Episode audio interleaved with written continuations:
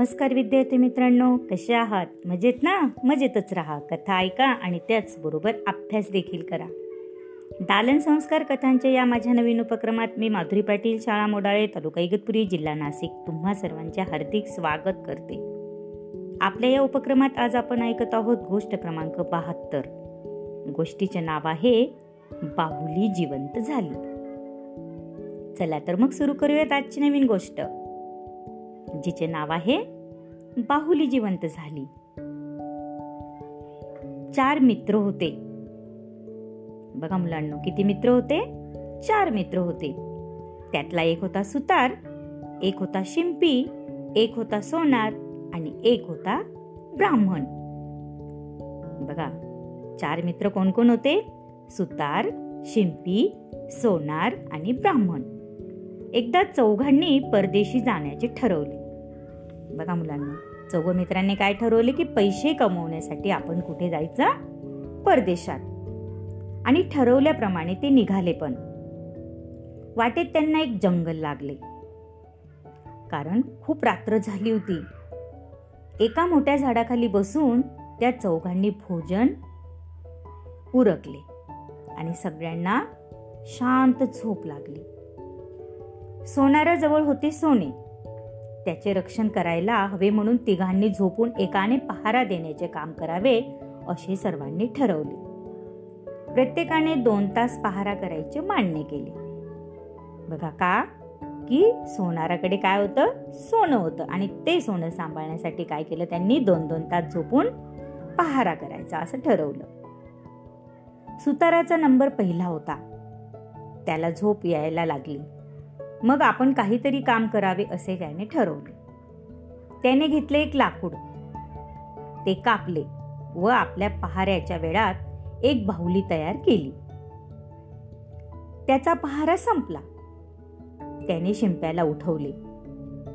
कारण आता शिंपी पहारा करणार होता. शिंपी उठला आणि सुतार झोपी गेला. शिंप्याने बाहुली पाहिली.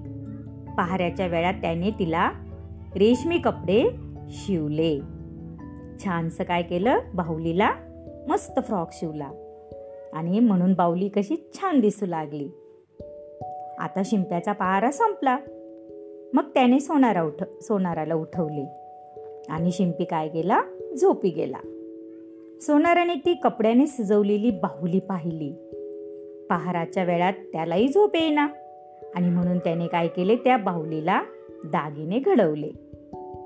कर्णफुलं नथ साखळी बांगड्या इत्यादी सर्व प्रकारचे दागिने तयार करून त्याने बाहुलीला घातले. आता बाहुली अधिकच नव्या नवरीसारखी दिसू लागली. आता सोनाराचा पहारा संपला होता. मग त्याने ब्राह्मणाला उठवले. बघा मुलांना कोणाला उठवलं? ब्राह्मणाला. आणि सोनार काय केलं? झोपी गेला. ब्राह्मणाने ती बाहुली पाहिली. मग त्याने त्या बाहुलीमध्ये प्राण आणण्याचे मंत्र म्हटले. बघा एकाने काय केलं? सुताराने लाकडापासून बाहुली केली. शिंप्याने तिला फ्रॉक शिवला. सोनाराने त्या बाहुलीला सगळ्या प्रकारचे दागिने चढवले. आणि ब्राह्मणाने ती बाहुली पाहिल्यानंतर ब्राह्मणाने काय केलं? मंत्र म्हणून प्राण आणण्याचं ठरवलं. थोड्याच वेळात ती लाकडाची बाहुली एक जिवंत नवी नवरी झाली. हालचाल करू लागली.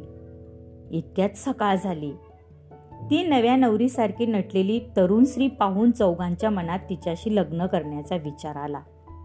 बघा मुलांनो कारण बाहुलीमध्ये काय आले ते? प्राण आले ते. आणि तिला पाहिल्यानंतर चौघांना वाटले की हिच्यासोबत आपण काय करूया? लग्न करूया. चौघेही आपापसात भांडू लागले.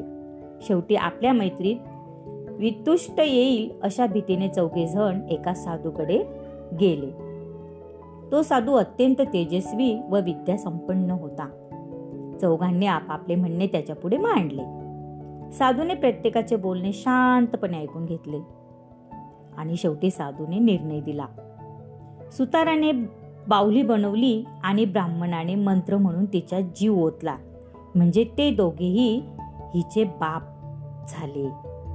बघा दोघांच्या पैकी हिच्याशी कुणाचाही विवाह होणे शक्य नाही. शिंप्याने हिला कपडे शिवले म्हणजे शिंपी हा तिचा मामा होतो. आणि मामाचं भाचीशी लग्न होऊच शकत नाही. आणि मग जो नवरा असतो तो नवरीला दागिने करून घालतो. बघा. साधूने काय निर्णय दिला? की ज्याने दागिने केले तो तिचा नवरा. म्हणजेच धर्मशास्त्रानुसार फक्त सोनारालाच ह्या मुलीचा पती म्हणून स्वीकार करावा लागेल. आणि तोच तिच्याशी लग्न करू शकेल. चौघांनी साधूचा हा निर्णय मांडणे देखील केला. आणि शेवटी सोनाराने तिच्याशी लग्न केले व दोघेही सुखासमाधानाने राहू लागले. आवडली ना मुलांना आजची गोष्ट? वाव! चला तर मग उद्या पुन्हा भेटूया अशाच एका नवीन गोष्टीसोबत आपल्या लाडक्या उपक्रमात ज्याचे नाव आहे दालन संस्कार कथांचे. तोपर्यंत धन्यवाद.